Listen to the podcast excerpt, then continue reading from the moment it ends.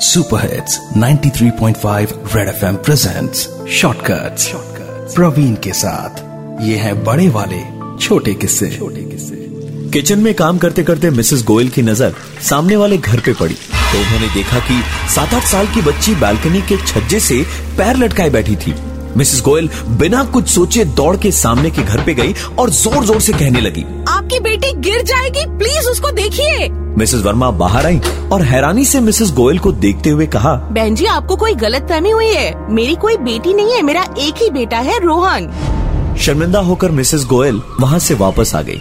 कुछ दिन बाद अचानक मिसेस गोयल की नज़र सामने वाले घर के बाहर रखे डस्टबिन पर गई जिसमें पीली फ्रॉक पड़ी थी। गुस्से में एक बार फिर उन्होंने सामने के घर का दरवाज़ा खटखटाया और कहा ये देखिए यही है वो पीली फ्रॉक जो उस दिन आपकी बेटी ने पहनी थी। मिसेस वर्मा ने तुरंत उन्हें जवाब दिया। मैंने आपसे कहा ना मेरी कोई बेटी नहीं है। जाके अपनी दिमाग का इलाज कराइए। उसी रात उन्हें वही लड़की सामने वाली छत पर दिखी। मिसेस गोयल बिना कुछ सोचे समझे उस बिल्डिंग की छत पे पहुँच गई। वो लड़की छत के कोने में खड़ी नीचे की तरफ़ देख रही थी। मिसेस गोयल दबे कदमों से उस तरफ़ गई और कंधे पर हाथ रखा। वो लड़की उनकी तरफ़ मुड़ी। उसका चेहरा देख मिसेस गोयल सकपका गई। मानो, उन्हें अपनी आँखों पर विश्वास ही नहीं हुआ।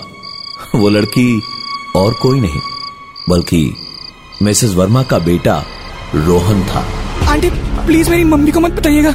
मुझे ना फ्रॉक पहनना बहुत पसंद है, पर मम्मी ऐसा करने पर मारती हैं। इसलिए मैं जब भी फ्रॉक पहनता हूँ ना कहीं जाके छुप जाता हूँ।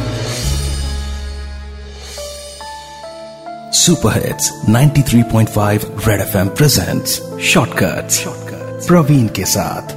ये कहानी अब आप देख भी सकते हैं। लॉग इन करें रेड एफएम इंडिया के फेसबुक पेज या फिर यूट्यूब चैनल पे।